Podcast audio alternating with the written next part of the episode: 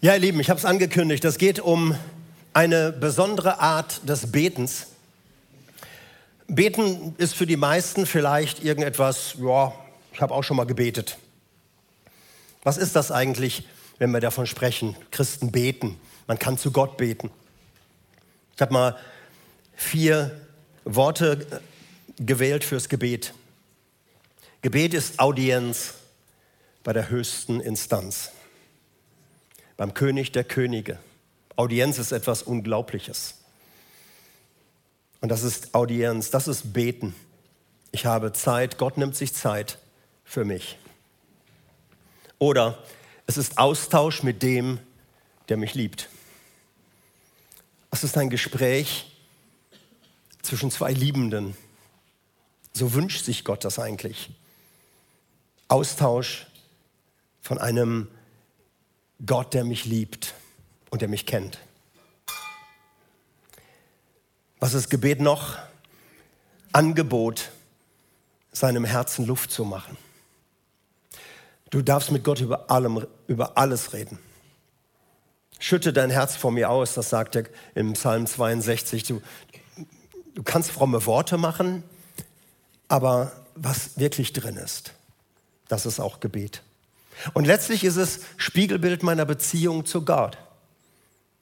Wenn du einen Menschen beten hörst, ist auch ein Stückchen Spiegel. Wie nah ist er Gott oder wie fern ist er Gott? Auch das ist Gebet. Und die Inhalte vom Gebet sind uns auch klar. Man kann Gott anbeten, das haben wir eben im Lobpreis gehört. Wir sprechen, wir drücken aus, wer Gott ist. Das kann man mit Worten machen oder mit Liedern. Oder Dank gehört auch zum Gebet. Da sind wir mehr bei uns. Danke für das, was Gott für mich getan hat. Seine Bewahrung, seine Hilfe, sein Hindurchtragen. Wir dürfen auch bitten im Gebet. Einmal für uns selbst, unsere Anliegen, die wir haben. Wir dürfen auch Fürbitte tun, das heißt für andere beten. So wie wir sonntags immer wieder regelmäßig für den Iran gebetet haben, für Ukraine, für die Türkei, für Syrien. Wir beten für andere, die wir manchmal gar nicht kennen, aber wir beten dafür. Beten ist auch Klagen und Weinen, auch manchmal Zornesausbrüche. Auch das wird uns in der Bibel gesagt, auch das gehört dazu, dem Herzen Luft zu machen. Und ich möchte heute über eine besondere Form von Gebet nachdenken, die Alex gerade auch schon erwähnt hat. Wenn Dinge nicht gleich in Erfüllung gehen. Wir lieben ja alle diese Amazon Prime Gebete. Morgens bestellt, gebetet und abends abgeholt. Abends klärt sich alles. Spätestens am nächsten Tag, so vierundzwanzig Stunden geben wir Gott. Aber viele Dinge lösen sich nicht so schnell. Und ich möchte über eine Form reden, anhaltendes Gebet. Nächsten Sonntag geht es dann auch noch ums Fasten. Also Dinge, die mir wirklich auf dem Herzen liegen. Wirkliches Herzensanliegen. Also nicht, dass mein Friseur sich schon wieder verschnitten hat. Oder dass die Tönung, die er gewählt hat, nicht so gut zur Jacke passt. So, das sind auch Anliegen, aber das sind keine Herzensanliegen. Sondern wirkliche, tiefe, innere Anliegen. In Bezug auf deine Ehe, in Bezug auf deine heranwachsenden Kinder, die Sorgen, die du machst mit deinen Teenagern oder Jugendlichen, wirtschaftliche Nöte, Krankheit. Alles das ist anhaltend, da wird anhaltendes Beten gefordert. Und die Geschichte, die ich euch erzähle oder auch jetzt vorlese, steht in Lukas-Evangelium, Kapitel achtzehn, eins bis acht. Jesus erzählt diese Geschichte selbst. Und er, so wird es auch eingeleitet, er möchte, dass seine Jünger das lernen.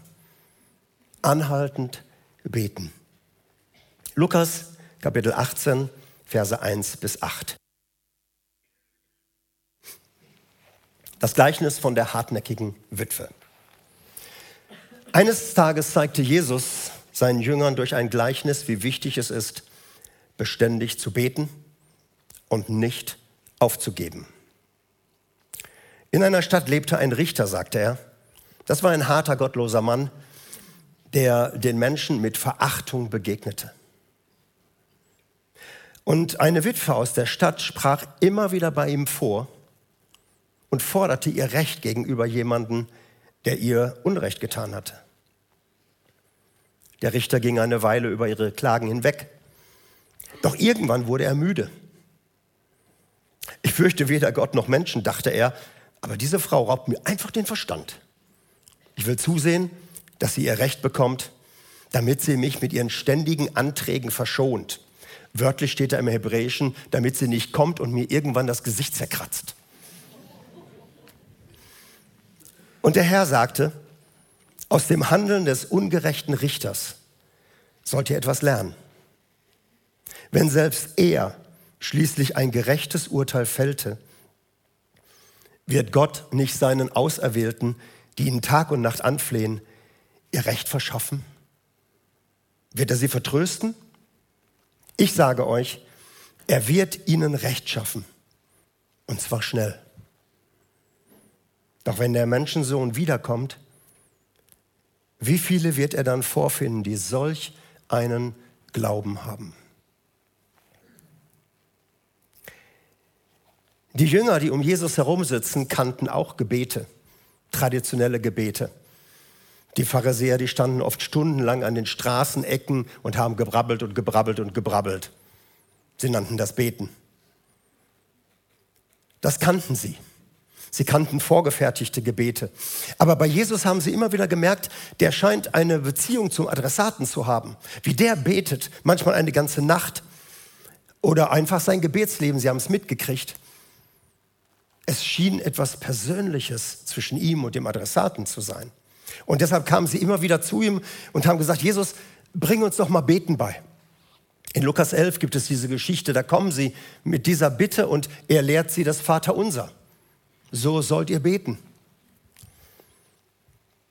Und hier möchte Jesus ihnen eine Lehreinheit geben, das kommt so aus seinem Herzen. Er möchte sie lehren, dass sie anhaltend beten und nicht aufgeben.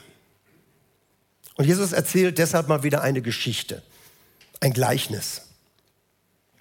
Und wenn Jesus etwas Besonderes den Leuten darbringen wollte, war das immer so ein Stück, er war ein wunderbarer Geschichtenerzähler. Und es waren alles Geschichten aus ihrem Alltag damals. Schafe und Hirten, Ackerboden, der Sämann, der aussät, Dornen und Disteln. Mal ging es um Weinberge. Mal ging es um Könige, mal ging es um reiche Menschen, mal ging es um arme Menschen. Es waren immer Geschichten aus ihrem Alltag. Und dann hat Jesus gesagt, so sollt ihr handeln, so sollt ihr reagieren, so sollt ihr beten. Und hier geht es um das Thema Never Give Up. Gib einfach niemals auf. Weißt du, es gibt bis heute Menschen, die sagen, und das klingt auch sehr fromm, ach, wenn ich zu viel für meine eigenen Nöte bete, dann könnte Gott denken, dass ich egoistisch bin. Wenn ich ihn wirklich lieb habe, wenn ich also Gott wirklich liebe, dann stelle ich meine Nöte ganz hinten an, in den Hintergrund. Nur, wenn es unbedingt sein muss.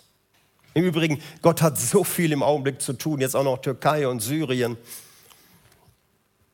Was soll ich denn mit meiner Not? Das nimmt er doch nicht ernst oder das ist doch so gering angesichts der Riesennöte. Ich will ihn dann nicht nerven.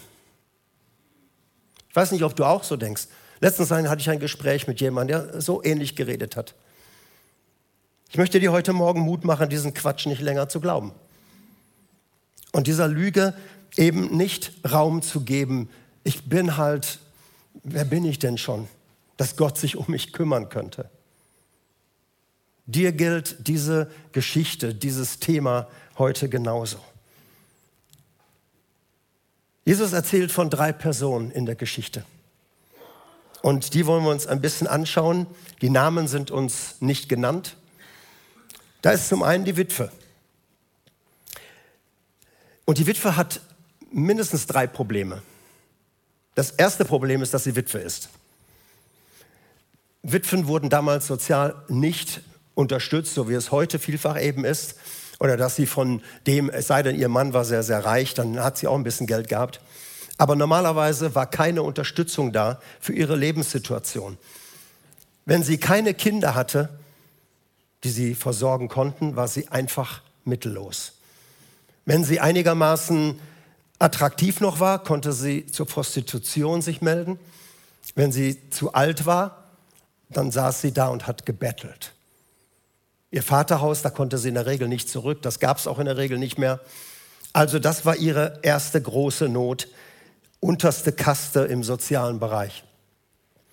Das zweite Problem, sie hatte einen Widersacher in der Stadt. Irgendeiner, der Unrecht getan hatte.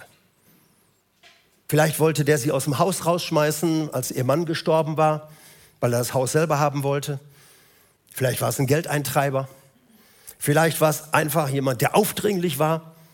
Auf jeden Fall hatte sie jemand, der ihr Unrecht getan hatte. Wahrscheinlich auch über eine längere Zeit. Und deshalb wusste sie sich keine andere Möglichkeit mehr, als zu der obersten Instanz zu gehen, zu dem Richter der Stadt. Das waren hoch angesehene Bürger, ausgestattet mit hoher Macht. Die konnten Recht sprechen im Dorf und in der Stadt. Und dort gingen sie hin. Und diese dritte Figur in der Geschichte, also Witwe, Widersacher und jetzt der Richter, diese dritte Figur war auch gleichzeitig ihr drittes Problem. Denn dieser Richter war juristisch gesehen eine linke Bazille. Einer, der sich um Menschen überhaupt nicht kehrt. Er fürchtete Gott nicht, also fürchtete er auch die Gebote Gottes nicht, die in dieser Zeit noch galten als Grundlage. Er hatte kein Interesse am anderen, vor allen Dingen, wenn dieser andere mittellos war, wenn dieser andere ihm gar nichts brachte. Er hatte kein Herz, er hatte kein Mitleid, er hatte kein Mitgefühl. Also so ein richtiger Stinkstiefel. Aber er war Richter. Also drei Probleme der Witwe. Sozialer Stand, sehr niedrig. Jemand, der ihr Unrecht tut und dann ein Richter, dem das alles scheißegal ist. Drei Probleme. Was soll sie machen? Jesus sagt, sie entscheidet sich für die Serie Never Give Up. Sie sagt sich, okay, ich muss dranbleiben, ich habe gar keine andere Chance. Und ich werde diesen Mann, diesen Richter, jetzt von morgens bis abends nerven. Wenn der aus dem Haus geht, bin ich da. Hallo, Sir. Wenn der ins Büro geht, ich gehe hinterher. Hallo, Sir. Wenn der zum Mittagessen geht oder zum Abendessen mit Freunden geht, ich werde an der Tür stehen und sagen, hallo, Sir. Egal, wo der hingeht, auf Schritt und Tritt bin ich sein Schatten und werde ihn einfach, ich werde nicht von Weitem rufen, sondern ganz nah bei ihm immer sein. Hallo, Sir. Und das tut sie. Und das macht sie. Bis irgendwann dem Richter die Hutschnur platzt. Und er denkt bei sich, wenn ich jetzt nichts tue gegen diese nervige Frau, die überall auftaucht, wo ich sie nicht gebrauchen kann, dann wird sie mir irgendwann einen neuen Scheitel ziehen. Den Hintern versohlen kann sie mir nicht, aber sie könnte mir ins Gesicht schlagen oder mein geliebtes Gesicht zerkratzen. Soll sie in Gottes Namen ihr Recht kriegen? Fräulein Schweinstein, wo ist die Akte Tirza Goldbaum gegen Ari Ben Yusuf? Soll sie Recht kriegen? Das ist die Geschichte. Und Jesus fährt fort und sagt, schaut mal, wenn dieser fiese Hund, also dieser fiese Mensch, dieser ungerechte Richter schon so sein kann, lernt etwas aus seinem Verhalten. Aber jetzt fragst du dich vielleicht, Moment, ich muss jetzt erstmal verstehen, wer ist denn der Richter? Wisst ihr, wenn wir so Geschichten lesen, Gleichnisse sind ja voll, die Bibel, dann fragen wir ja ganz schnell, wer ist wer in der Geschichte? Wer ist das Schaf? Wer ist der Hirte? Wer ist der Weinstock? Wer sind die Reben? Wem gehört der ganze Weinberg? Wer ist der Weinbergbesitzer? Was ist der Acker? Was sind die Dornen? Was sind die Disteln? Wer ist der Vater, der auf seinen Sohn, auf diesen verlorenen Sohn wartet? Wer ist dieser verlorene Sohn und wer ist dieser Stinkstiefel von Bruder? Das sind alles so, wenn wir so ein Gleichnis lesen, who is who in dieser Geschichte. Und wenn man das versucht zu beantworten hier, dann beim ersten geht's ja noch. Wer ist die Witwe? Gibt's Witwen hier unter uns? Jetzt von der Notlage her? Also wir denken vielleicht, wir sind die Witwe. Wir haben eine Not. Vielleicht bist du auch noch verheiratet, aber hast trotzdem eine Not. Vielleicht bist du ein Migrant, der alles verlassen musste. Du bist hier in einem Land. Du hast Erfahrung mit einem grausamen Rechtsanwalt gehabt oder vielleicht mit einem Richter, der, der, dem es nur um die Quote geht, gar nicht um deine Lebensgeschichte. Also das ist noch recht einfach. Jemand, der in Not ist. Aber wer ist denn der Richter? Gott? Zu wem gehen wir in Not? Wir beten doch zu Gott. Aber das passt hier nicht. Denn Jesus beschreibt den Richter, einer, der Gott nicht fürchtet, ein gottloser Mann, jemand, der notleidenden Menschen mit Verachtung begegnet, ein ungerechter Mensch, der nur an sich selbst denkt. Hast du Gott so kennengelernt? Vielleicht sein Bodenpersonal, aber Gott selbst? Das Problem mit diesem Gleichnis ist, wir haben es hier nicht mit einem einfachen Gleichnis zu tun, wo wir sagen können, wer ist wer, sondern es ist eine Parabel. Es geht um eine Aussage, die Jesus macht, und die Figuren der Geschichte spielen eigentlich gar keine große Rolle. Eine gewisse Aussage will Jesus treffen und wir brauchen nicht fragen, wer sind die einzelnen Figuren, wer ist die Witwe, wer ist der Widersacher, wer ist der Richter, sondern Jesus möchte sagen, gib niemals auf. Das ist seine Anliegen. Es ist genauso wie ein Satz, wo Jesus ab und zu sagt, ich werde unerwartet kommen wie ein Dieb in der Nacht. Da möchte Jesus auch nicht, dass wir uns Gedanken machen, ja, wie ist denn ein Dieb? Ein Dieb kommt doch nur, um zu klauen. Ein Dieb kommt doch nur, um zu stehlen. Ein Dieb kommt doch nur, um fremdes Eigentum wegzunehmen. Jesus möchte nicht sagen, ich bin wie ein Dieb, sondern ich komme unerwartet, wie ein Dieb in der Nacht.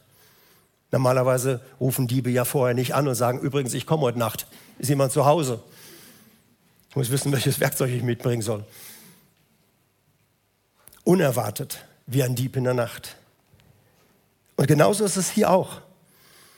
Jesus möchte eine Aussage machen. Ich möchte, dass ihr dranbleibt im Gebet. Dass ihr nicht aufgebt. Never give up. Schaut mal, wenn so ein Richter, selbst so ein Mensch, so ein fieser Knochen, wenn der im Endeffekt Recht spricht, weil die Witwe ihn so nervt, aus narzisstischen und egoistischen Gründen, wie viel mehr wird Gott seinen Auserwählten Recht schaffen? Weißt du, wir sind auch in dieser Parabel auch nicht einfach die Witwe. Denn die Witwe hatte überhaupt keine Beziehung zu diesem Richter. Keinerlei. Sie konnte ihm nicht sagen, ach übrigens hier, wir sind doch zusammen in die Schule gegangen, erinnerst du dich? Ich bin die Judith, du warst doch hinter mir her. Oder deine Mama hat früher bei uns geputzt oder so. Sie, sie hatte keinerlei Beziehung zu diesem Richter.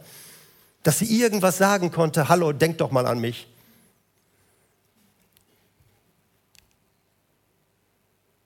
Ganz anders, sagt Jesus, ist Gott.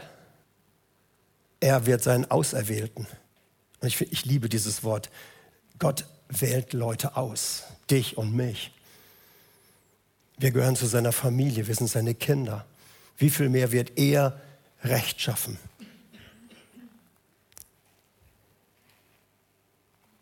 Jesus erzählt also eine Parabel, wie wichtig es ist, dran zu bleiben, beständig im Gebet zu sein.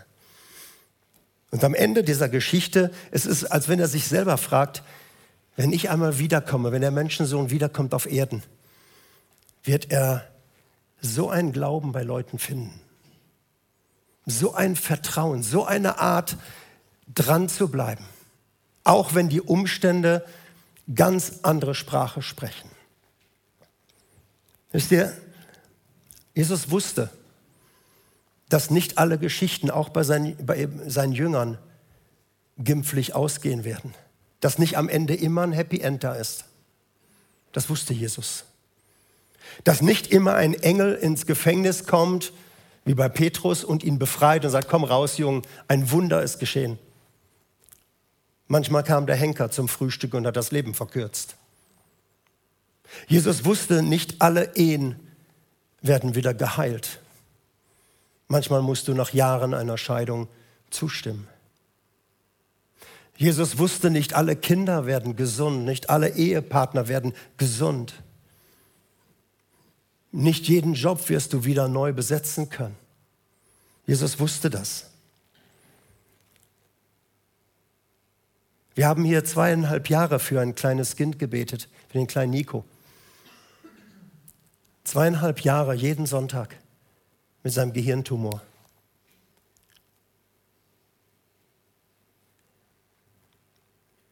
Er ist gestorben. Und die Frage, die Gott uns gestellt hat, werdet ihr weiter beten? Einzelne haben gesagt, ich bete nie wieder für Kranke, das tue ich nie normal. Andere haben gesagt, wir werden das weitermachen. Ein Mann, der mich sehr geprägt hat, Christoph Heselbart, bei dem ich öfter sein konnte, ein so ein geistlicher Vater, er hat, war ein Mann des Gebetes, er hat viele Heilungen erlebt, einen wirklichen Heilungsdienst gehabt. Und dann ist sein Kind krank geworden und sein Sohn ist gestorben. Und Gott hat ihn gefragt, nach der Beerdigung, Christoph, wirst du weiter beten? Wirst du weitermachen? Wirst du dranbleiben? Auch wenn etwas nicht so passiert, wie wir es wollen. Ihr Lieben, es gibt im Hebräerbrief ein Kapitel, Kapitel elf, voll mit Glaubenshelden, mit Menschen, die unglaublich vieles erlebt haben. Da gibt es eine Gruppe, die haben Die sind dran geblieben und haben Wunder erlebt, Totenauferweckung, Heilungen, Unglaubliches, kennen wir aus der Bibel. Und dann steht da in Vers sechsunddreißig, andere aber. Andere aber. Und jetzt kommt nicht die B-Mannschaft des Glaubens, sondern jetzt kommen Menschen, die halt kein Wunder erlebt haben. Keine Totenauferweckung, keine Krankenheilung. Sie wurden gefoltert, sie wurden eingesperrt, sie wurden, sie wurden getötet. Sie haben ihre Häuser verloren, sie haben das nie zurückgekriegt. Sie wurden in andere Länder vertrieben. Andere aber. Und am Ende des Kapitels steht alle, die einen, die Wunder erlebt haben und die, die eben es nicht erlebt haben, haben Gott Ehre gemacht durch ihr Vertrauen. Und das ist das, was Gott sucht. Auch bis heute.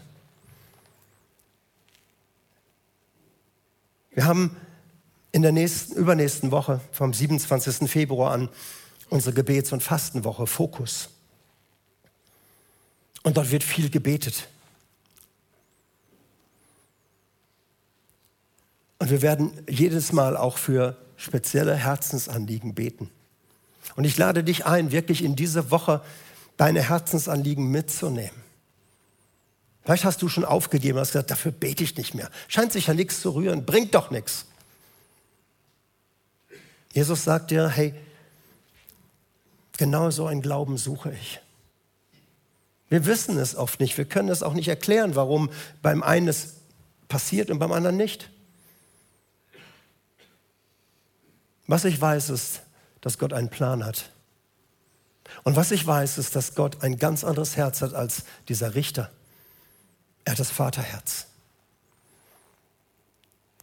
Sei mit dabei. Wir werden auch für unsere Gemeinde beten, Raum schaffen. Jetzt haben wir Karnevalswochenende, viele sind verreist, wir haben mal wieder gut Platz hier. Wir müssen neue Wege gehen. Auch dafür werden wir beten. Ich erinnere mich, als wir neunzehnhundertneunundneunzig unsere alten Räume noch hatten mit hundert, hundertzwanzig Leuten, da waren die auch voll. Und wir haben angefangen zu suchen, wo finden wir eine neue Immobilie? Und wir haben Orte gefunden und wir haben sie umwandert und wir haben darüber gebetet. Hier wäre doch toll, Herr. Was haben wir bekommen? Wir haben Marc und Tanja gekriegt. Zwei Mitarbeiter, die in dieser Zeit gekommen sind. Ein Ehepaar vollem Herzen für Teenager und Jugendliche. Die hat Gott uns gegeben. Und dieses Gebäude dann vier Jahre später. Und wir stehen wieder vor diesen Dingen, dran zu bleiben und sagen, Gott, was möchtest du? Ich lade dich ein, mit dabei zu sein. Wie gesagt, nächsten Sonntag geht es nochmal um eine andere Thematik, Never Give Up, ums Fasten. Wirklich zu sagen, Gott, mir ist das auch wichtig, dass ich auf gewisse Dinge verzichte, werde ich euch ein bisschen erklären, was man da machen kann. Aber ich möchte dir heute sagen, Gott sieht dich. Da, wo du jetzt gerade sitzt, mit deinen Fragen und mit deinen Zweifeln, vielleicht auch mit deiner inneren Wut. Ja, wann macht er denn endlich was? Und er lädt dich ein. Never give up. Bleib dran. Du bist für mich ein Glaubensheld. Unabhängig von dem, was man sieht, was die Erfahrungen sind. Jesus erzählte diese Geschichte, um zu zeigen, wie wichtig es in seinen Augen ist, beständig zu beten und nicht aufzugeben.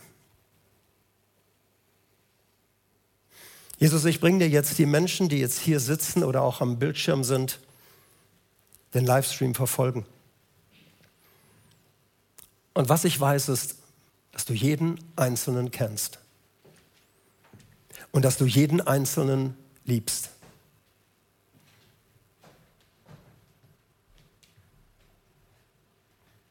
Und ich bringe dir die Menschen, die im Augenblick in solchen Situationen sind, wo alles in ihnen schreit, hör auf, gib auf, es bringt doch nichts.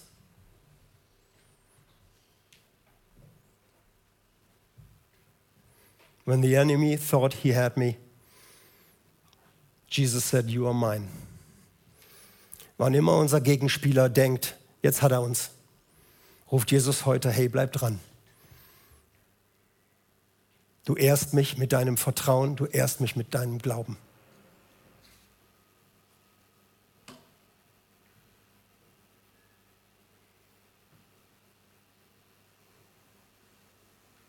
Danke, Jesus, dass du jetzt durch die Reihen gehst und dass du deine Hand auf Schultern legst oder aufs Herz legst.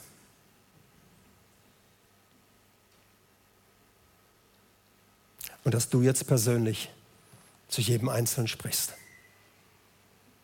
Amen.